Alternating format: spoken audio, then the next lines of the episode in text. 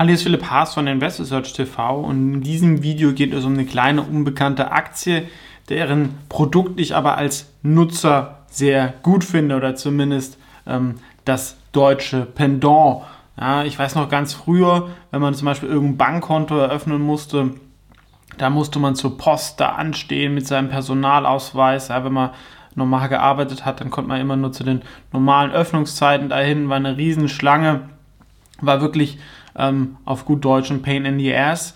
Ähm, und dann musste man auch die Sachen noch selber ausgedruckt haben. Das ist natürlich, wenn jemand das nicht macht, nachdem er irgendwie online eingekauft worden ist, ist natürlich auch für eine Firma eine Katastrophe.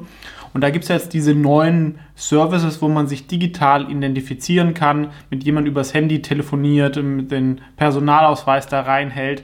Ähm, und das ist meistens in fünf Minuten gemacht. Man muss das Haus nicht verlassen. Also für den Nutzer ein Riesenvorteil, aber für die Firma halt auch, weil es günstiger ist und ich ähm, weniger Abbruchraten habe. In Deutschland gibt es da zum Beispiel ID Now oder Postident.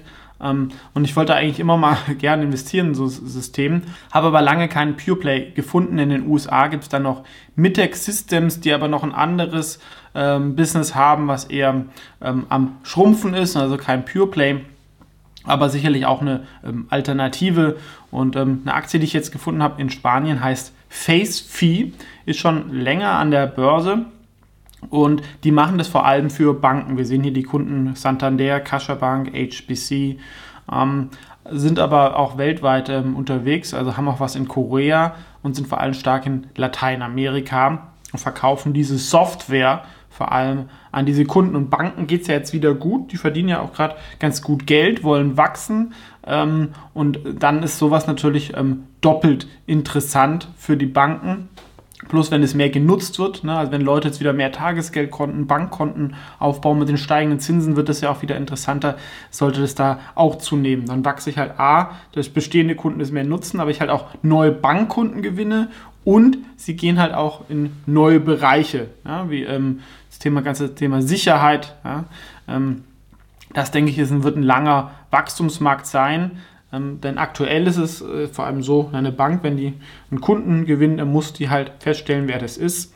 Und ähm, ich glaube, das wird halt auch bei mehr Branchen noch kommen von der Regulatorik. Könnte ich mir bei äh, Telekom oder Handyverträgen oder solchen Sachen, aber auch Sachen, ähm, wenn die Leute ins Fußballstadion gehen ähm, äh, wenn, dass man da irgendwie Terroristen oder ähm, Randalierer draußen hält. Ähm, und ähm, das ist sicherlich ein struktureller Wachstumsmarkt. Das ganze Thema nicht nur digitale Identifizierung, sondern auch Onboarding und Authentifizierung. Alles so ein bisschen ähnlich, aber sie haben da verschiedene ähm, Techniken, ja, dass man sich zum Beispiel, man macht dann ein ähm, Selfie und danach wird man ein bisschen ähm, davon immer wieder erkannt ja, von der Kamera. Sie haben die ganze Technik selber entwickelt. Der Hauptsitz ist in Alicante. Da sind natürlich die Löhne für Entwickler auch ein bisschen anders als in San Francisco. Das ist sicherlich ein ähm, Vorteil und wenn ich halt Spanisch bin, das finde ich ja auch immer eine Story, die ich äh, interessant finde, wenn ich es dann in Spanien oder so schaffe, kann ich halt ganz Lateinamerika dann oft ähm, bedienen, ähm, gerade mit einem technologisch ähm, guten Produkt. Die Firma ist Gründer geführt und gibt auch ein längeres Video, allerdings leider keine Investorenpräsentation. Am besten, wen es interessiert, das hier ist der Gründer, äh, sich die Videos auch mal anschauen, vor allem die längere vom Kapitalmarkt. Hier in Facebook Fee Investor Day. Ähm, leider kann man die, habe ich die Präsentation nicht zum Runterladen ähm, gefunden. Aber wir sehen auch dieses Wachstum. Also sind sogar ähm, ohne Kunden an die Börse gekommen, also wirklich, wirklich winzig. Sind dann durch ähm, Corona sehr, sehr stark gewachsen, aber auch schon davor. Ne? Ähm, haben wir immerhin hier ein Wachstum auf drei, vier Jahre von 400 Prozent. Und ähm, das sollte sich jetzt wirklich fortsetzen und sie sind zumindest auf EBITDA-Level profitabel und die Erwartung ist, dass sie auch auf Net-Income-Basis dann profitabel sind, weil wenn ich halt so eine technische Plattform habe, ähm, das ist natürlich dann schon skalierbar. Zuletzt haben sie auch nochmal Kapital aufgenommen und das natürlich in Wachstum Mitarbeiter ähm, gesteckt. Da geht die Profitabilität da ein bisschen runter. Aber das ist, glaube ich, für so eine Wachstumsfirma auch äh, das Richtige, auch wenn man im letzten Jahr das so ein bisschen ähm, äh, anders ähm, sehen würde. Einige Webseiten sind nicht in Englisch, muss man immer ein bisschen äh, aufpassen, aber das hier genau, also Know Your Customer, Onboarding, ähm, Verification und natürlich auch Fraud Detection. Ne? Also das ist, ich weiß noch, bei ein oder anderen Online-Services, ähm, dann schickt man da irgendwie seinen Personalausweis hin per E-Mail. Ja, das kann ja von irgendwo kommen. Also das ist sicherlich ähm, anfälliger für Fraud als solche Themen. Also das ist auch nochmal ein weiterer Wachstumscase.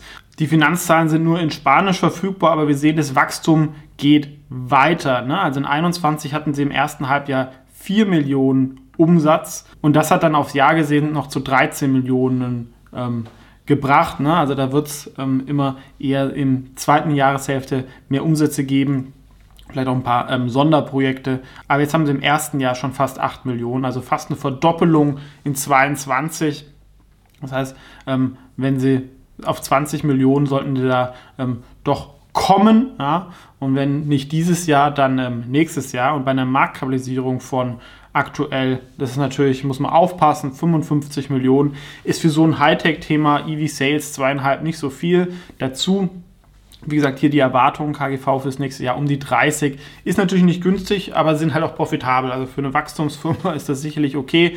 Können vielleicht noch ein bisschen zu optimistisch sein, diese Schätzung bei kleineren Firmen. Aber immer wichtig, dass sie halt profitabel sind. Gerade in so einem Umfeld, ja, dann ist das Risiko halt deutlich geringer, dass sie irgendwie nochmal Finanzierung aufnehmen müssen oder pleite gehen. Und wir sehen auch, das Momentum ist ähm, positiv. Deswegen so vom Fazit, ich finde es halt ein sehr, sehr spannendes Produkt, was für beide Seiten Sinn macht, ähm, weil ja, mit so einer Identifizierung, die ein paar Euro kostet, das kann mehrere hundert Euro Kundenwert generieren. Man hat Rückenwind von den Kundenindustrien, also Banken werden wachsen, werden optimistischer. Sie können neue Industrien äh, und auch Länder vor allem erobern. Also da hat man verschiedene Bereiche zu wachsen und natürlich die doch geringe Bewertung, absolut 55 Millionen. Also wenn man da Kunden in Südkorea da gewinnt, dann ist man technisch da sicherlich auch ähm, up to date, hat gewisse Kostenvorteile gegenüber ähm, anderen westlichen Playern. Ähm, da kommt ein faires KGV von 21 raus, was ich fast sogar ein bisschen wenig finde, liegt daran, der Markt ist natürlich nicht so ähm, riesig, die Margen aktuell noch, noch nicht so hoch. Und ist die Frage, wie groß ist der Wettbewerbsvorteil ist. Ähm, trotzdem ist es aktuell eine Firma, die äh, fair bewertet ist, meiner Meinung nach. Ne? Also ganz wichtig der Hinweis, ähm, ich bin indirekt in der Mini-Position hier investiert. Äh, daraus können sich Interessenskonflikte ergeben und das hier ist natürlich keine Anlageberatung oder Anlageempfehlung. Macht da selber eure Hausaufgaben, wie es ja immer so heißt. Aber ich äh, würde sagen, nach diesem Modell ist sie fair bewertet auf die 24er Zahlen. Kann natürlich dann auch mal, wenn man dann äh, stark wächst, nochmal ähm, deutlich besser werden oder auch schlechter. Das ist bei so kleineren Firmen, kann man halt diese, diese Schätzungen nicht so für bare Münze nehmen, auch bei den großen auch nicht, wenn was passiert.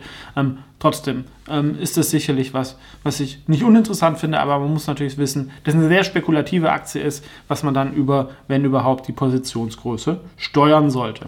Ähm, was habt ihr schon mal davon gehört? Gerne kommentieren. Ansonsten vielen Dank fürs Zuschauen. Bis zum nächsten Mal.